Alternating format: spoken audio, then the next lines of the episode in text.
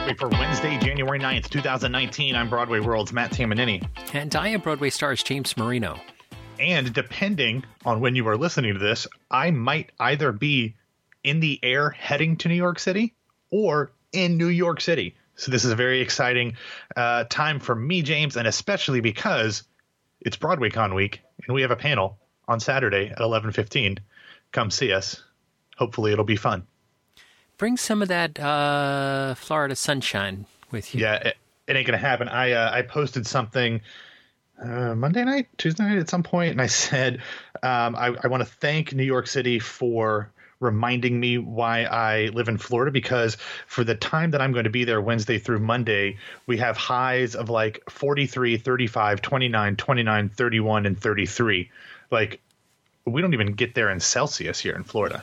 actually, I don't. I actually don't know anything about Celsius. So that's probably wrong. Yeah, but that's, uh, it's going to be cold. Extraordinarily warm in Celsius. Uh, whatever. Um, so I, yeah, like I don't even really have sweaters, so I'm gonna have to find that. I don't really have a, a winter coat. I've got a, a, a nice jacket, a heavy jacket that I normally bring. So I'm just gonna have to pull some layers or something. Layers are good. Uh, one of my many brothers, uh, I, you know, I don't know if you know Yes. this. I have six brothers, two sisters. Yes. So one of my brothers uh, just moved to Florida to be nearer to two of my other brothers who live down in Florida, and I just keep on seeing warm weather and beach pictures. You know, as as will happen when people are new to an area. So yeah. It's a little bit cold in New York, but we have Broadway, and Florida Yes. has Chads.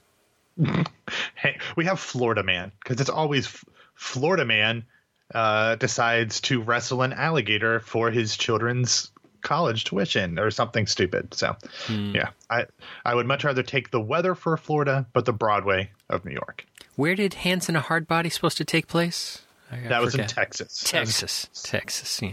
Florida, Texas. You know. Ooh. Let's not All right. Yeah. All right. So reviews are in for Choir Boy on Broadway. Yeah, James, last night over at the Samuel J. Friedman Theater, Choir Boy officially opened on Broadway five years after having its initial off Broadway run at the Manhattan Theater Club. The show, again, is directed by Trip Cullman and features a script by Tarell Alvin McCraney, who since his works off Broadway uh, kind of made him a star to theater people. He wrote a little movie called Moonlight, which didn't, but then did win the Academy Award a couple years ago. Uh, the show features a number of the uh, stars who originated the roles off Broadway, including Tony winner Chuck Cooper, J. Quinton Johnson, Jeremy Pope, um, Austin Pendleton, and more.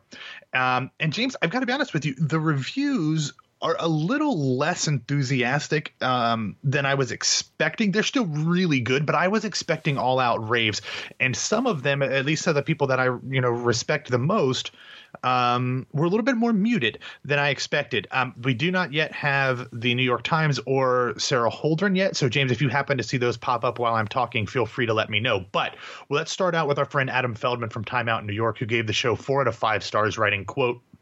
The ending has been revised since Manhattan Theater Club first presented it off Broadway in 2013 with much of the same cast.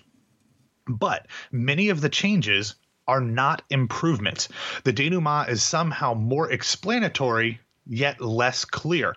A pivotal scene of violence is a misstep in Trip Cullman's mostly sure footed staging. At its best, though, the play is specific, lyrical, and touching. McCraney brings a ringing, unapologetic queer black voice to Broadway and offers valuable perspective on struggles that have too long been unsung. Alexis Soloski, one of our other favorites from the uh, writing for the Guardian this time, she uh, had very similar things uh, to what Adam had to say. She said, "quote." But here, talking of McCraney, um, he's abandoned most of his poetic and thematic flourishes, working instead in a more naturalistic style that, while friendly to Broadway, can sometimes feel a little pat. The short scenes tumble on speedily, but it's really only in the clefts between scenes when the young men step forward, not necessarily in character, and deliver forceful, emotive versions of Rockin' in Jerusalem or Rainbow Round My Shoulder, that the play takes on real intensity. In these moments, Choir Boy ascends and its choir boys achieve, as long as the notes hold, what feels like freedom. So again, a little more muted than I expected. However, Matt Windman from AM New York gave the show four out of four stars and really said what I expected most of the reviews to be. He said, quote, Choir Boy under the taut direction of Trip Cullman makes for highly engrossing, personal, and poignant theater. It is a smashing start to the new year on Broadway. Now, James, I know um, I, you can cut this out if this is too inside baseball, but I know you were supposed to see the show this week, and they told you they just didn't have any tickets because the demand was so high they had to reschedule you. Since I'm going to be in town, I really wanted to see this show. I started to look at the open dates that I had, and I only looked in the in the orchestra on Sunday. I'm going to go Sunday matinee. Um, I didn't look upstairs because I found what I wanted in the orchestra, but there was only I mean, there was less than 10 seats uh, in the orchestra available, and I, I, didn't look upstairs, but I would imagine uh, there's, there's not a lot of seating upstairs at the Friedman, so I wouldn't imagine there's a ton of seats. So I think the word of mouth has been really good for this show and has really helped it uh, increase its its grosses and attendance over the over the weeks of previews. But I'm I'm hoping that these less than enthusiastic reviews, at least less than what I was expecting, don't stem that tide that it's been having in in the last few weeks. Yeah, I'm very interested uh, to see how how this all pans out because the word of mouth has been very good. And in fact, before we started recording, I I texted you and I said.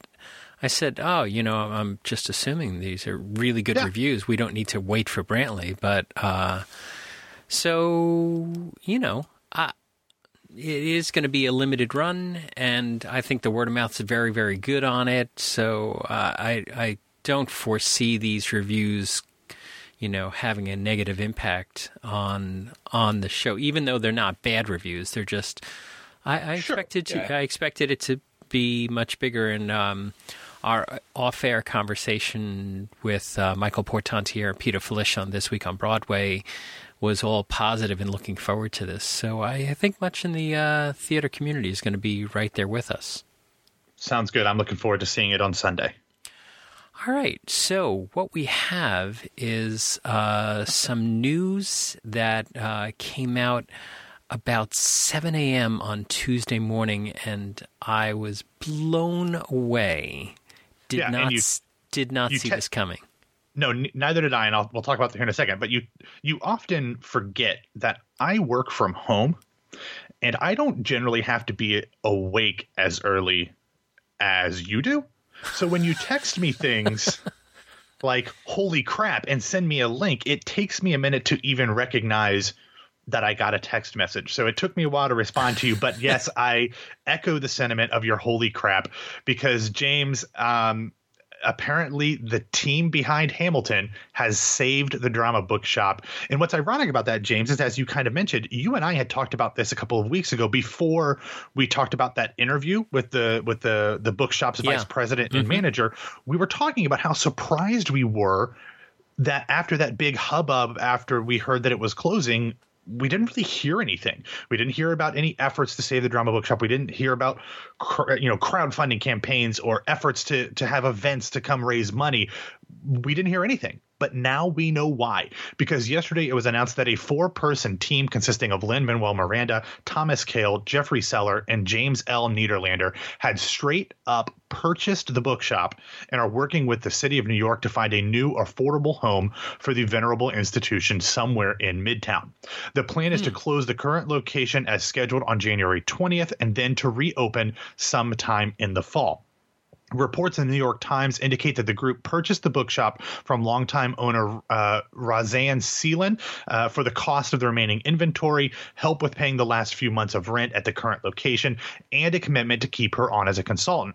Now, Seelen's husband, Arthur, bought the bookshop in 1958 but passed away in 2000. Seelan is now 84 years old and she told the times quote i just didn't have the drive to drive to find a new space and make another move lin manuel and tommy are my white knights.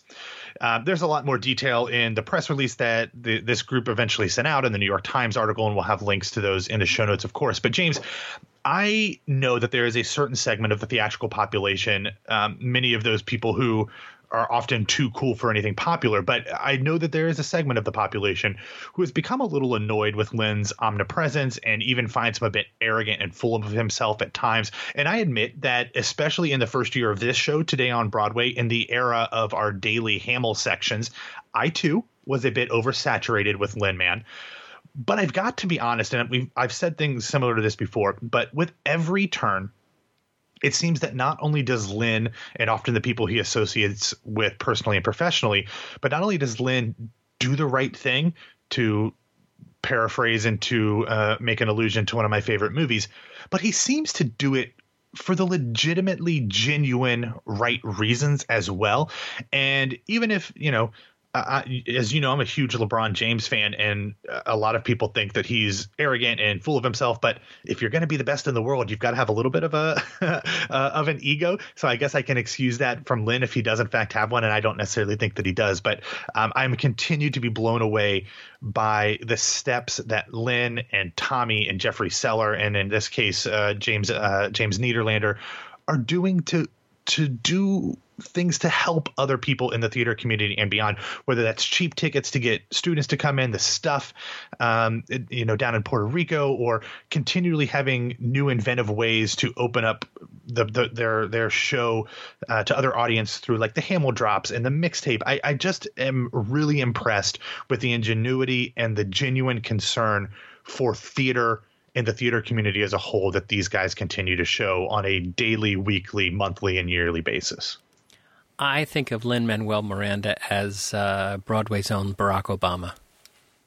And ironic considering that yeah. they did a song together that charted. Uh, that charted last chart. week, yeah. yeah. I, I, I, you know, this is a little bit of a tangential, uh, but I still remember when that video of him doing Alexander Hamilton for the first time was released back in 2009, and I had already 2009, 2010, whatever it was, and I was already a huge In the Heights fan, so I watched that thing so much. I showed it to all of my friends, and so like. Uh, yeah, obviously everybody loves Hamilton, but I feel a little bit more like uh, like we've seen this grow from something so small and Lin's gone from hey, this really young guy on Broadway who has a future to the guy. And it's really cool to see him, you know, continue to invest literally and figuratively in the theater community and and not to just take every effort to make more money in TV and movies. He's obviously doing that, but he is in no way shape or form leaving the theater and especially the theater community and the theater fans behind in the process. I, you know, it's just it's just astounding, and I'm so excited that there's a happy ending. And it just you know how it was three months ago or so, maybe yeah, November I think. Uh, uh, I forget when it was when he wrote, wrote one word in a tweet said nope. Yeah.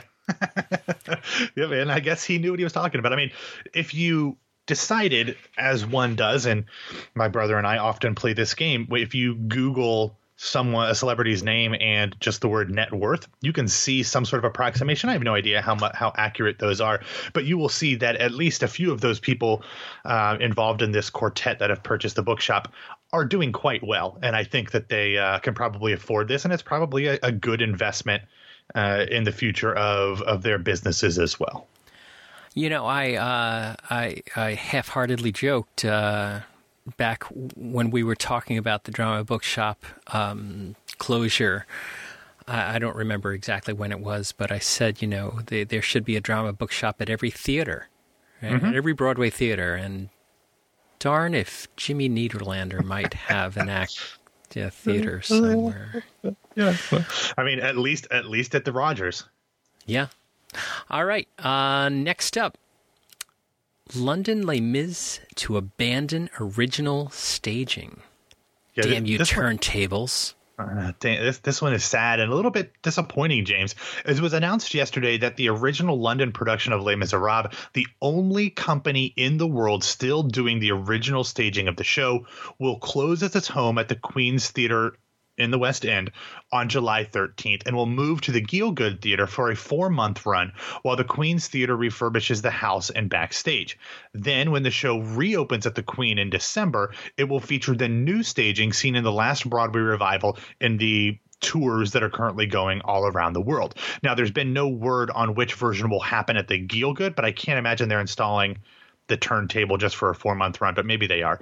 Um, but I'm I'm honestly a bit annoyed by this, James. I, believe it or not, have never seen the original turntable staging, and I was hoping to someday, whether that was in London or if it gets done over here somewhere. But we've seen something like this before from Cameron Mackintosh, the producer, when he did something similar with the North American Phantom of the Opera tour. And James, maybe it's just the cynical side of me that thinks maybe Cameron is doing this to get out of paying higher royalties to original director Sir Trevor Nunn and his designer designers. Maybe the work that was done for the recent tour is cheaper for him in some way. I, I don't know. Otherwise, I just don't see the necessity for a move like this. Hmm. I don't think that it would be less expensive. I, I don't think that that's uh, a, probably a driver of this decision. I, I think that Cameron really likes to be fresh and up to date with everything. Uh, and he probably wanted it to do that. I, now, something happened with uh, Phantom. Uh, Phantom had some some restaging and reinterpretation of Phantom, right. and then it went out on tour and things like that. And then it seems like I think it was reverted back, wasn't it? Um, the current North American Phantom tour um, is still using the new staging. The new international tour that is going to go out restores Hal oh, Prince's original okay. version. That's so that's the international tour, not the not the current North American tour. But yes, that's correct. Yeah. So uh, and that's also uh, Cameron Mackintosh uh, production. Correct. So, yeah. Uh, I'm I'm shocked that you've never seen the original staging of Les Mis. Yeah, I, but I, I didn't love Les Mis for a long time because I thought every song sounded the same. Uh, but then as I listened to it more and realized, oh wait, every song does sound the same, but it's actually good anyway. At the end of the day, you enjoyed it. Okay. All right. So, uh, oh, oh, burying the lead here. Broadway World sorry. Cabaret Award winners announced. Yes, uh, there is a number of reasons why I'm bringing up the story. One, because the cabaret editor for Broadway World, my friend Ashley Steves, was on with us a few weeks ago and we talked about this. So I felt like it was my responsibility to continue that conversation and to let you know who some of the winners were. But obviously, most importantly, that is because our dear, dear friend, the diva himself, Robbie Rozelle, is now a Broadway World Cabaret Award winner. He won for his incredible season of directing uh, Jessica Vosk's Being Green, Melissa Errico sings Sondheim, uh, his work with um, Kate Baldwin and Nikka Graff Lanzarone and tons of under other people, um, so richly deserved, and I couldn't be happier. It's not that he didn't campaign for this, but I was glad um, that the effort that he did put in uh, was well served because he totally uh, deserves it. Some other winners uh, in, include um, Rick Skye for the best drag artist or impersonator. Um, you also had Sarah Bareilles, waitress. I'm sorry, waitress sings Sarah Bareilles for the best special event, multiple performances. The best variety show or recurring series was 54 sings, and then whatever it is that they're singing at that point. The best major recording was Jessica Vosk's Wild and Free, which Robbie, of course, was a producer on. Um, the best duo show was Christine Ebersole and Billy Stritch, Snowfall at Birdland. Um, a ton of other uh, uh, really great things. So we'll have a link to the. Um, uh, all of the winners for the Broadway World Cabaret Awards. Congratulations to everybody, but especially uh, Robbie, who, as he said, he said, uh, on Twitter, uh, BRB updating my bio. So uh, I'm glad that he has that new that new line on his bio. All right, Matt. What else do we have to know about Trish today? Okay, real quick before I get on a jet plane, yesterday Lincoln Center Theater announced that Tony nominated star of My Fair Lady, Harry Hadden-Paton, has extended his run as Henry Higgins and will now play the role through July 6th. However, Michael Holling will play the role on Wednesday evenings beginning on February 6th. No word yet if Laura Benanti uh, will extend her run, currently scheduled to end in February, or if a new Eliza will be taking her place. I think her decision probably hinges on some other projects mm, uh, yeah. that might uh, be coming down the pike. Uh, in other news, yesterday, the La Jolla Playhouse announced the full cast for the upcoming world premiere of the new musical Diana, of course, based on the life of Princess Diana. Joining the previously announced Jeanna de Waal as Diana will be Erin Davie, whom is awesome as Camilla Parker Bowles, Judy Flipping Kaye as Queen Elizabeth the second, not the first. That would make no sense for Queen mm-hmm. Elizabeth the first being here. Uh, but if you remember, Judy Kaye recently played the Dowager Empress and Anastasia. So it's like she's knocking out all of the royalty rules uh, really quickly. And then Roe Hartrampf whom I recognize the name a little bit, but I don't know much about him. Uh, he is playing Prince Charles. We will have the complete uh, cast, including ensemble, in the show notes at BroadwayRadio.com. Of course, the show begins performances in California on February 18th with a limited run through April 7th. And this comes from the creative team of Joe DiPietro and David Bryan and uh, director Christopher Ashley. And finally, the original cast of Broadway's Indecent has reunited recently to record the music from their Tony Award winning production, which will be released by Yellow Sound Records later this month on January 25th. This is one of those um, uh, plays with music, James, where it doesn't no, it didn't initially get a cast album, but I think the love for this show is so strong, not only from producer Daryl Roth, uh, but a lot of people who have been able to see the show through Broadway HD and through some regional productions that it very much deserves to have its own cast album. So I'll be excited to hear that when it comes out later this month. If you would like more information on any or all of these stories, please check out the show notes at broadwayradio.com. And if you want to know what shows I am seeing while I'm in New York, I will tweet that probably when I'm sitting in the airport waiting to uh, to board my flight. So uh, you can check out my uh, Twitter feed for the full rundown of everything that I'm going to see while I'm in town. So Brantley did not review it. Jesse Green oh. reviewed oh. it. Okay. Um, generally good. So critics critics pick or no? Uh, let's see. No. Oh yes, critics pick.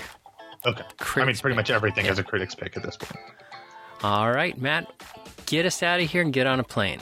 All right, thanks for listening to Today on Broadway. Follow us on Facebook and Twitter at Broadway Radio, and you can find me on Twitter and Instagram at BWWMatt. And my name is James Marino from BroadwayRadio.com and BroadwayStars.com. Thanks for listening to us on a Wednesday. It's Tuesday. Hump it's Wednesday. It's very confusing.